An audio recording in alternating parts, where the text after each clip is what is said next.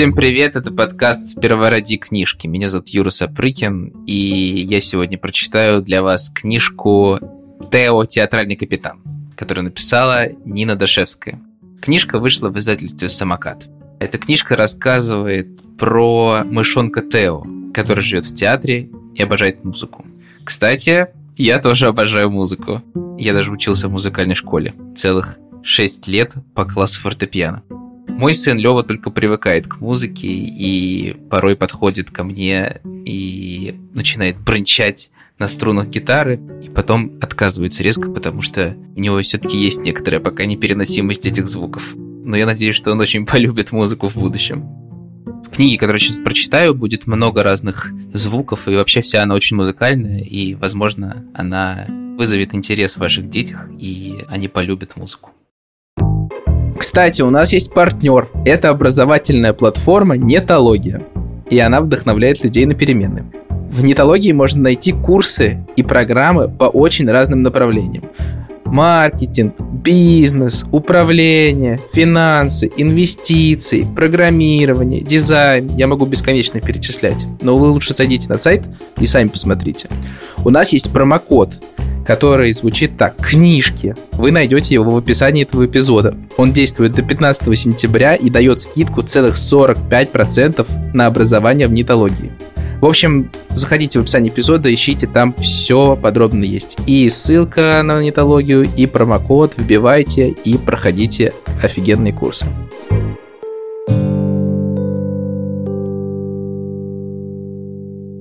Я буду сейчас не в роли Юрия Сапрыкина, а в роли Машинка Тео, потому что книга начинается со слов «Меня зовут Тео».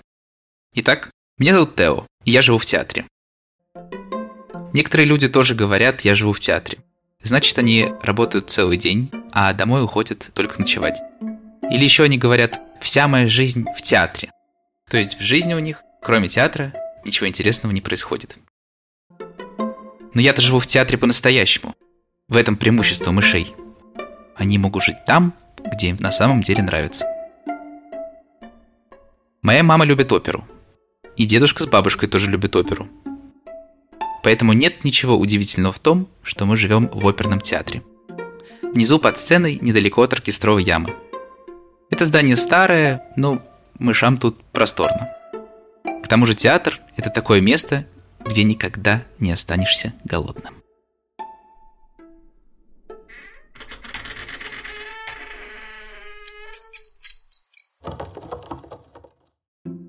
Итак, я в оркестровой комнате.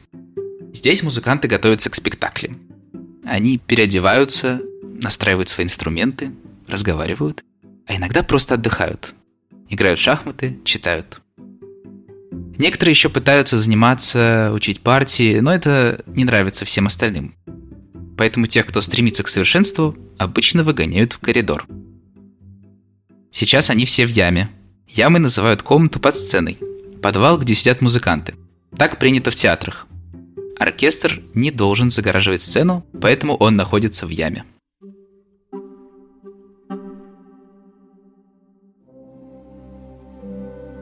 Мне слышно, как разыгрывается там оркестр. Музыканты проверяют свои инструменты, пальцы, губы. Каких только способов люди не придумывают, чтобы извлекать музыкальные звуки.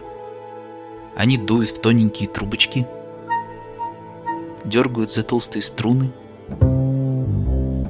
бьют колотушками в огромные медные котлы. Не настоящие котлы, как в сказочной кухне, а так называемые литавры. Такой музыкальный инструмент. Все эти звуки переливаются, вспыхивают, каждый играет свое. Но мне этого мало. Я жду, чтобы началась настоящая музыка, тогда я буду уверен, что все оркестранты в яме. Видите ли, в чем дело? у оперных театров есть и один недостаток. В них всегда полно людей. Для мыши, как вы понимаете, человек не самая лучшая компания. Хотя некоторые люди не так уж плохи. В конце концов, именно они придумали оперу. И кто, как не они, бесконечно тащит в театр еду. Но под ноги им лучше не попадаться. Оркестр внезапно смолк. Осталась лишь тонкая габоидная ля. Это настройка. Сейчас все проверят, звучит ли ихля так же, как у гобоя.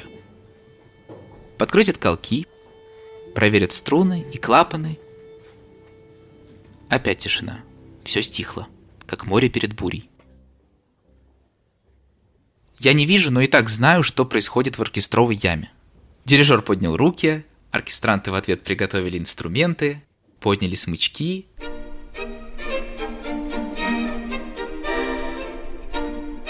«Ура!» — кричу я во все горло. «Началось!»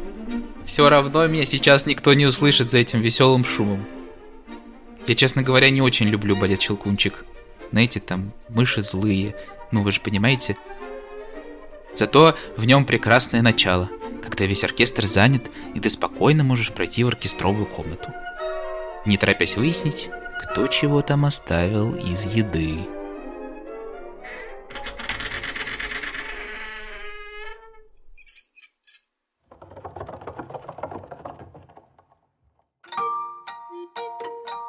Музыканты любят поесть, поэтому оркестровая комната отдыха полна чудесных запахов. Правда, все перебивает кофе. Чего они находят в этой ужасной горькой жидкости? Один раз я нашел на полу такие славные раскрошенные леденцы янтарного цвета. Обрадовался, схватил зубами. Тфу! Оказалось, канифоль. Это такая специальная твердая смола, ей нужно натирать смычки. Все из-за кофе. Он перебивает все ароматы. Вот я и ошибся. Хотя с тех пор запах канифоли запомнил очень хорошо. И сейчас сквозь кофе я чувствую, кто-то оставил здесь печенье с корицей и, кажется, с изюмом. Пам обожает изюм. Пам – это сестра Тео, и она тоже мышь. Вот же она обрадуется – Потом я нашел целый орех для Тома. Том – это брат Тео, и он тоже мышь. Какой я сегодня удачливый охотник. И тут я вижу сыр. Он торчит из бутерброда. Он даже не завернут в гадкий полиэтиленовый пакет. Вот он весь, прекрасный, волшебный кусок счастья. Если бы кофе не перебивал тут все как тромбон, я бы сразу учуял его. Черный хлеб с тмином чуть подсохший. Этот невероятный бутерброд, всего раз откушенный, лежит прямо под объявлением. Господа артисты оркестра, убирайте за собой еду, если не хотите, чтобы в театре завелись мыши. Ха, завелись. Мы жили в этом театре, когда самый старший из господ артистов оркестра еще не появился на свет.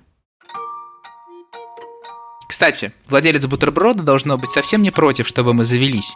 Иначе зачем он оставил здесь это благоухание, это великолепие, этот подарок судьбы? Вполне могу себе позволить подкрепиться прямо сейчас. Тем более, подарки для Тома и Пам уже упакованы в рюкзак. Мои братья-сестрицы никогда не ходят в оркестровую комнату. Надо сказать, сюда вообще никто из мышей не ходит. Разве что ночью.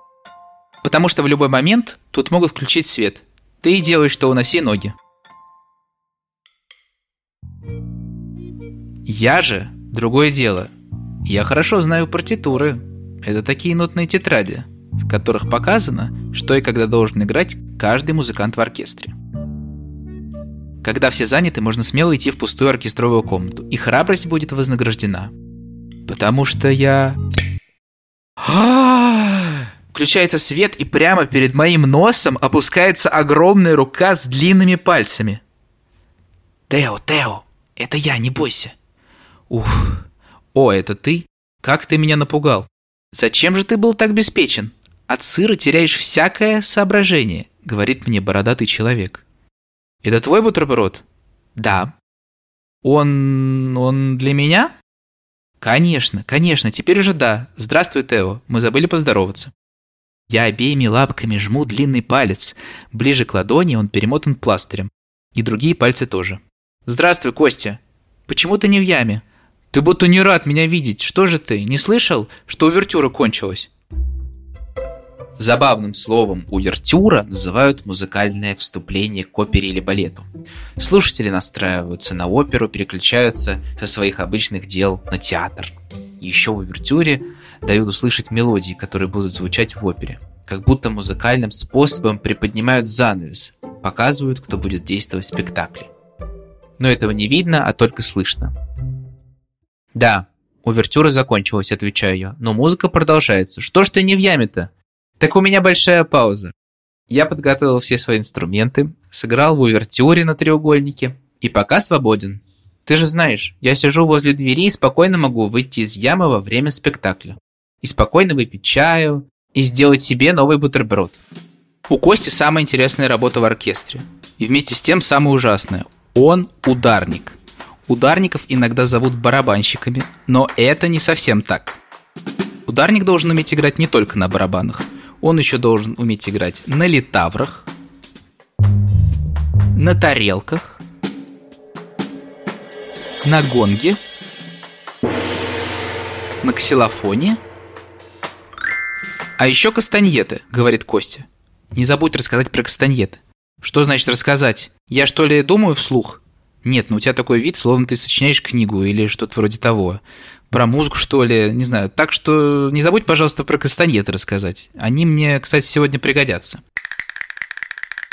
Смешное название, говорю я. Это от каштанов.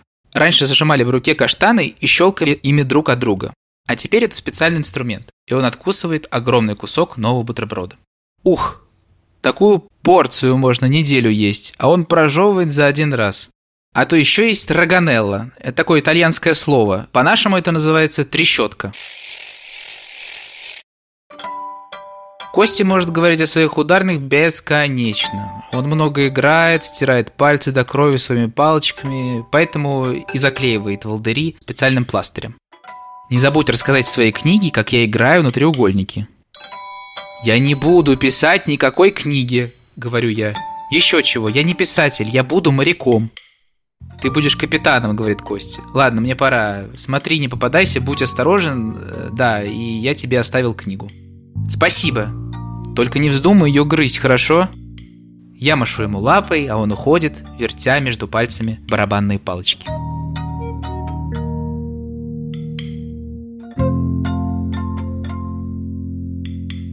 А вообще мышонок Тео больше всего на свете любит море. И поэтому главная мечта мышонка Тео стать скорее не дирижером, а капитаном корабля.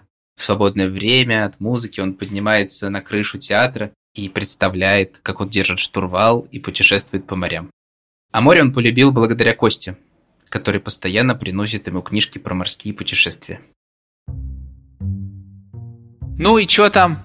Опять на крыше болтался?» Вот свалишься когда-нибудь, говорит Том, младший мой братец. Никакого уважения. Ничего в нем нет от принца Тамина. Настоящий разбойник. А не спам носится по театру? Да им и дела нет до какой-нибудь там музыки. Том знает все ходы в столовую для артистов и в театральный буфет. А Пам все зеркала. Как же она любит зеркала. Надо сказать, что она и правда очень хорошенькая мышка. Гладкая шерстка, глазки блестят. Коготки как серебряные. «Тео!» — говорит мне Том однажды утром. «Похоже, у нас проблемы». «Чего еще?» Случился ужас. Пам увидела балет. «Ну и что?» «Как что? Иди и посмотри на нее». Я-то подумал сперва, что Том говорит ерунду. Какой может быть ужас, если это балет? А потом я увидел это сам. Пам стояла у зеркала. У нас дома стоит осколок настоящего большого зеркала из фойе театра. К зеркалу кто-то прикрепил зубочистку. Пам кладет на нее передние лапки и тянется изо всех сил, стараясь встать на самые коготки. И самое ужасное, она пытается втянуть свой пушистый животик. Том толкнул меня в бок, я его, и мы оба вылетели в коридор. И там уже мы с ним так расхохотались.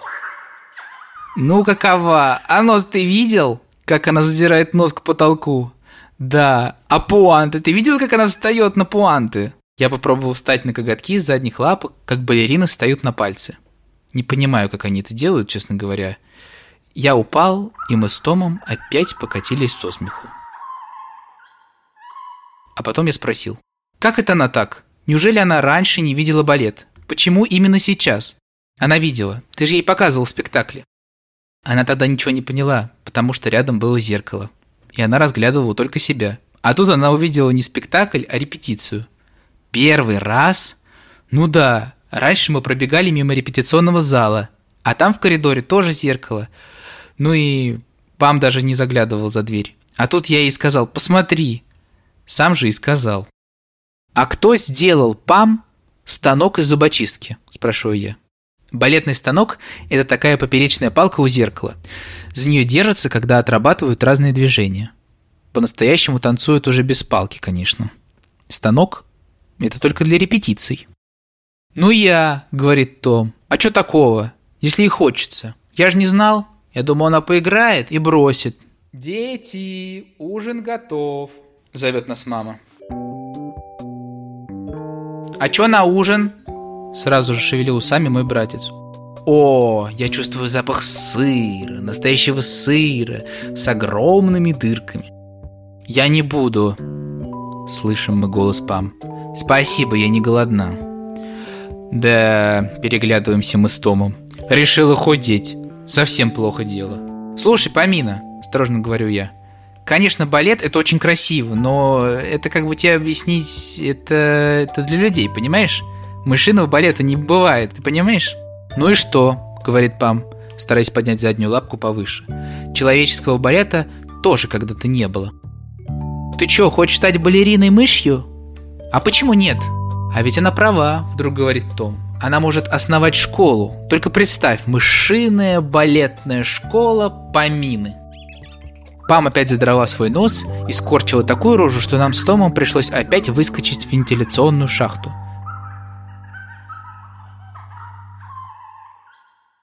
«Знаешь что?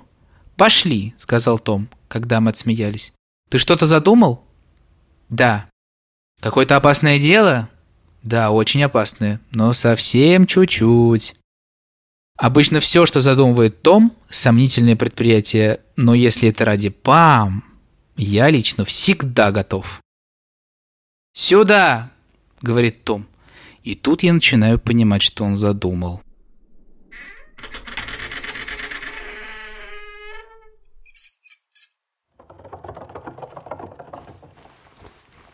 Итак, мы в костюмерной. Тут хранятся костюмы королей, разбойников, принцесс Тореадоров, даже мышей.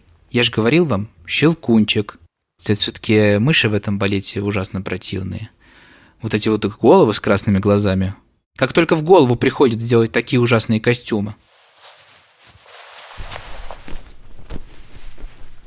«Во, нашел», — шепчет Том. «Да, я не ошибся. Белые пачки». Это такие легкие воздушные балетные юбки. «Ты с ума сошел?» — говорю я. Но Том уже вгрызся острыми зубами в самую красивую и самую белоснежную. «Почему мы не пошли на склад?» «Да ну, там все старое, пыльное, а тут смотри какая!» И он показывает мне длинные лоскуты, свою добычу. «Заметят! Том, ведь этот спектакль скоро пойдет, и нас точно заметят. Ну и что, говорит Том, сошьют новую. Ты видел, сколько у них там швейных машинах? Целый цех. А балерина обрадуется, что и сошьют новые. Мы набиваем рюкзаки отгрызанными лоскутами и через щель под дверью пролезаем наружу.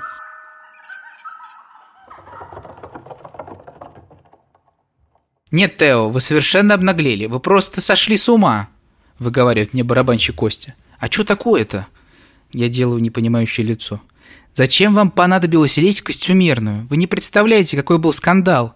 У вас что там, еды нет? Зачем вам эти кружева?» «Ладно, какой уж там скандал», — говорю я. Ясно, что отпираться бесполезно. «Не могли взять на спектакль другую пачку?» Это вы не могли взять другую? Почему вам понадобилось именно у солистки грызть пачку? Теперь только разговоров, что в театре мыши, и они совсем обнаглели. Так вы из-за партитуры приметесь. Ну уж нет, партитура святое. Знаете, что это? Это ноты такие для дирижеров. Там записана вся опера, ну или, скажем, балет. Вверху нотная строчка солиста, потом партии скрипок, виолончелей, духовых, ударных. Иногда доходит и даже до 30 строк – Совершенно непонятно, как дирижер видит их все одновременно. Костя, ты же знаешь, партитуры, честно, вот никогда. Это у меня такое правило. Костя пожимает плечами. Кто вас теперь знает? Если уж вы портите пачки у балерин. Ничего святого. Значит так, Тео, вы совсем обнаглели. Вас будут травить. Что? Из-за каких-то балетных пачек? Да. Так что не вздумайте есть ничего незнакомого. И вообще лучше затаитесь пока. А лично тебе я сам буду приносить еду. Ты понял? Ничего чужого вообще не ешь. Спасибо, Кость, говорю я. Не могу сказать, что мы ужасно боимся этой травли. Не первый раз, прямо скажем. Но все равно неприятно. Хорошо, что у меня есть такой друг, как Костя.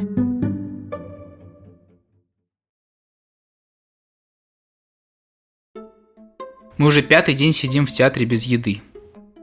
Конечно, у нас были запасы, но они подошли к концу. Я предупредил всех наших, и первые дни мы сидели дома и не высовывались. Иногда я пробирался в оркестровый посмотреть, что принес Костя. Но все щели в театре обработаны какой-то гадостью. Из-за нее даже кружится голова. Дедушка научил меня дышать через влажную ткань. Обрывки лоскутов от той самой балетной пачки смачиваются водой и обматываются вокруг носа. Вид, конечно, как у разбойников, готового ограбить банк. А я хочу-то всего лишь добыть кусочек хлеба. С самого начала вся семья была против моих походов. Ведь несколько наших знакомых погибли от отравления. Но голодный паёк радовал только Пам. Так что делать было нечего. К тому же я точно знал, где искать еду. Под личным шкафом Джо, возле самой щели – он заворачивает ее в неприятный полиэтиленовый пакет, но теперь это даже к лучшему. Туда не проникает запах едкой отравы. Я задерживаю дыхание как могу, потом забегаю в темную оркестровую в своей разбойничной повязке. Хватаю добычу, прячу ее в рюкзак и мчусь домой через вентиляционную шахту. Через несколько минут можно уже снять повязку и вдохнуть по-человечески. Ну, то есть по-мышиному. Мама дает мне грызть измельченные стебельки какой-то пахучей травы, запасенной с лета. И я отделываюсь легким головокружением. А в это время все наше семейство разворачивает пакет. Печенье, корочки хлеба и что-то маленькое, отдельно упакованное в оберченную бумагу. «Тео лично в зубы», написано на ней. Любая мышь догадается, что здесь, даже не разворачивая. Бывает же такой сорт твердый, светло-желтый, пахнущий солнцем и зеленой травой, с легкой горечью уходящего лета. Вот же Костя, какой он внимательный. Давно я не пробовал настоящего пармезана. Только не думай, что я буду кормить всю вашу братью, говорил мне он. Еще чего? Я не сумасшедший. Вас прикормишь, а потом вы грызете мне начисто войлочные палочки. Мне дела нет до вашего семейства, а вот ты – другое дело. Ты мой друг. Однако все равно намного не рассчитывай. Я и не рассчитываю. Однако Костя высокого мнения моей личной прожорливости, и его подарка хватает на всю мою семью. Мама даже относит немного соседям. «Мы должны помогать друг другу», — говорит мама. «Мышь – очень маленькое животное. Против человека она абсолютно никто. Да и человеку в одиночку трудно». Потом она спрашивает меня, что написано на оберточной бумаге. Никто в нашей семье не умеет читать, ну кроме бабушки – но она стала плохо видеть, поэтому прочесть буквы могу только я. «Тео лично в зубы», – читаю я. «Ты все врешь», – ворчит братец Том. «Так и я могу сказать все, что мне угодно». «Как тебе не стыдно, Тамина?» – мама качает головой. «Тео сейчас единственный добытчик, а ты?» «Ну и что?» – говорит Тамина. «Между прочим, я хоть сейчас могу сбегать в пекарню». «Не смей даже говорить об этом», у мамы бледнеют уши. Когда-то наш папа бегал в эту пекарню через дорогу, и каждое воскресенье мы завтракали крошками от рогаликов. Но однажды он не вернулся. Мама говорит, он решил отправиться в путешествие. Но мы тоже большие знаем, что из этого путешествия нет обратного пути. С тех пор мама и слышать не хочет о рогаликах. «Слышишь, Тамина, даже не думай, мыши не должны бегать через дорогу, не смей носа высовывать из театра!» Тем временем я обнюхиваю бумагу. Ужасно хочется вонзить зубы в желтый кубик сыра. Но мы решаем оставить его про запас. На следующий день я опять выхожу на охоту, но опаздываю. Передо мной поработала влажной тряпкой уборщица, и запах отравы уже не такой сильный. Но никаких подарков под шкафом я не нахожу. Возвращаться с пустым рюкзаком гораздо тяжелее, чем с полным, будто я обманщик. На меня все надеются, а я Значит, нас ждет еще один голодный день. Возможно, придется открыть мой подарочный сыр и разделить на всех. Но все оказывается намного хуже. Мама лежит с головной болью, бабушка с дедушкой давно не встают. В комнате пахнет той самой летней лекарственной травой. Похоже, что это вся наша еда на сегодня. «Ты не видел Тома? Он пошел тебя встречать», — говорит мне Пам. «Меня? Ну, конечно, этот мальчишка решил поиграть в героя. Где мне теперь его искать? Неужели он вправду решил найти еду за пределами театра?» «Просто вы разминулись», — говорит Пам. «Он сейчас вернется, не переживай. Выпей лучше чаю, я сейчас тебе сделаю». Она пытается ухаживать за мной, как большая. Но все же моя сестра-балерина не создана для домашнего хозяйства. Мы с ней вместе собираем осколки чайник и вытираем лужу на полу. Мама даже не повернула головы. Плохой знак. «Тео, это ты?» – спрашивает наконец она. «А где Том?» «Он сейчас придет», – хором говорим мы, и у меня тут же сводит живот. Не пойму, от голода или от страха. Я прекрасно понимаю, кто сейчас пойдет искать этого героя. Встаю, но от слабости тут же сажусь на свой хвост. Нет, так дело не пойдет. «Тео!» – шепчет Пам. Я открываю глаза. Неужели я потерял сознание? К тому же у меня начались галлюцинации. Я чувствую запах сыра так отчетливо, будто он у самого моего... Ой, он и правда перед моим носом. «Съешь кусочек», — говорит Пам. «Съешь и пойдем». «Куда пойдем, дурочка? Ты останешься с мамой и дедушкой, поняла? Посмотри, ты тут одна еще на ногах». Я хочу откусить совсем чуть-чуть но отхватываю чуть не полкуска и глотаю не жуя. Даже вкуса не почувствовал. Но теперь не до пармезана. Надеваю мокрую повязку и решительно отправляюсь на поиски брата. Легко, конечно, сказать, на поиски. Куда идти-то? Унюхать след Тома я не могу. Кажется, мамины травы отбили у меня все обонятельные способности. К тому же весь театр воняет ядом. Не так сильно, как неделю назад, но особенно не принюхаешься. Все же не думаю, что он пошел в пекарню. Мама не будет есть рогалики даже под страхом голодной смерти. Наверное, он прячется где-то в театре. Я решил обследовать весь театр. От подвала до чердака. Но, видимо, довольно скоро нанюхался всякой дряни и совершенно потерял все ориентиры в пространстве. Голова кружится, лапы заплетаются, иду как лунатик, сам не знаю куда. Понимаю только одно – надо идти. Кажется, я интуитивно забирался все выше и выше, к воздуху на крыше. В какой-то момент оказалось, что подо мной нет пола, только решетка, и провалиться сквозь нее пара пустяков. Вокруг какие-то провода, осветительные приборы. Главное не смотреть вниз, не смотреть. Я все-таки посмотрел и увидел. Это малый зал. Сквозь решетку на тросах свисают прожектора – а там внизу сидит оркестр.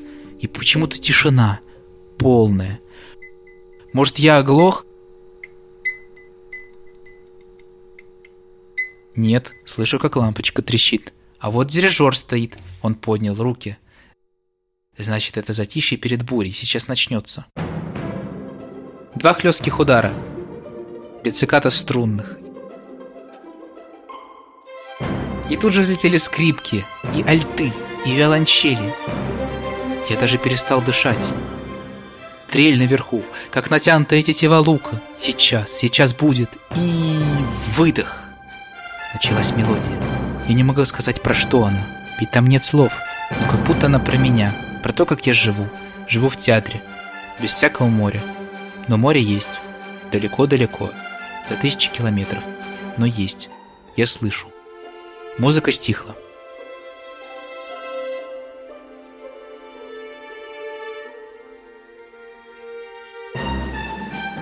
А потом начался марш. Не военный, без всяких труп и тромбонов, но все же решительный. Он будто говорил мне, надо идти, надо идти. Тамина, как же я мог забыть? Я тут уши развесил, а мой брат, может быть, зовет меня на помощь. Я тут же уверенно побежал по решетке, в голове стало ясно, и уже не страшно упасть. И дальше в коридор, и вниз по лестнице. Конечно, Том мог пойти в театральный буфет для зрителей, а он как раз возле малого зала. Марш закончился, сменился нежной мелодией. Я уже не мог понять, на самом деле я ее слышу или она только в моей голове. А нет, слышу.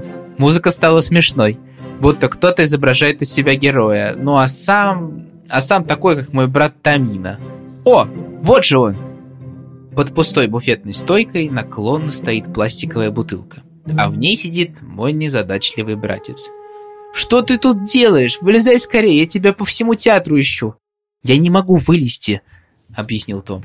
«Что за ерунда? Бутылка наклонена, горлышко свободно. Почему он не может выбраться?» «Потому что это мышеловка.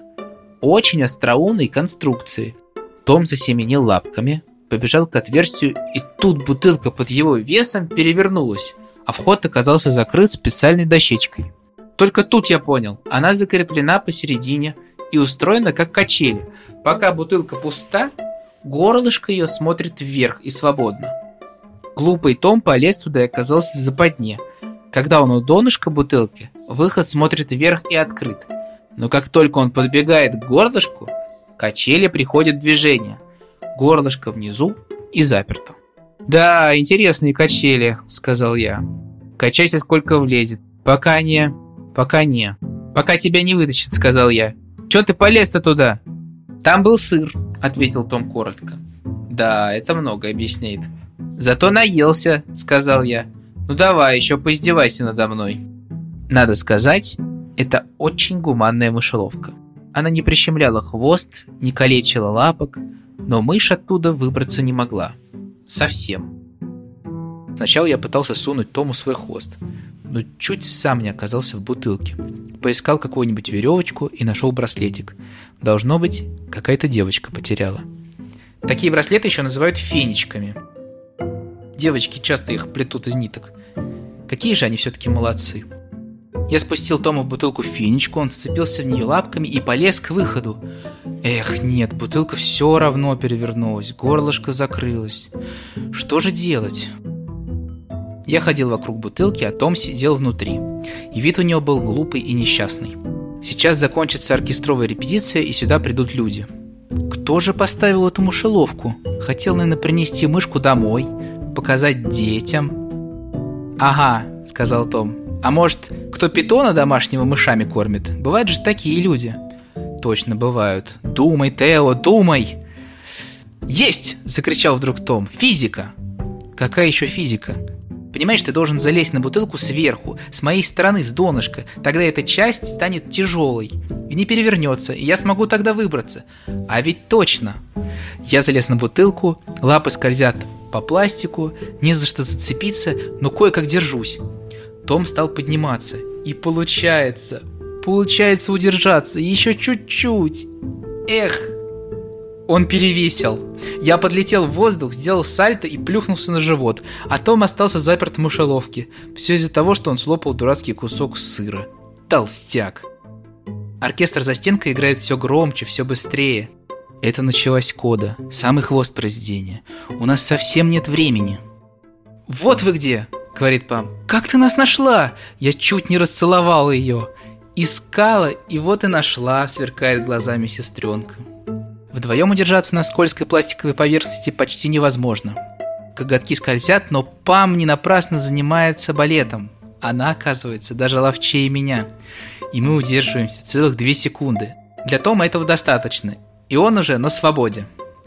В оркестре из тишины расцветает последний аккорд. Все громче и громче.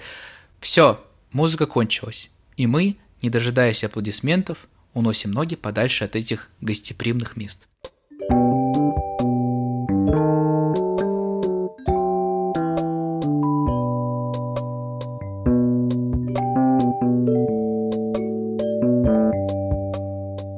Наконец-то, говорит мама, а мы уже начали волноваться. Она, как ни в чем не бывало, разгрызает напополам крупные сушеные горошины. «Откуда?» – спрашиваем в один голос. «Соседи принесли. Им удалось пробраться в столовую. Значит, наши голодные дни миновали, и мы все остались целы. Как хорошо, когда все помогают друг другу».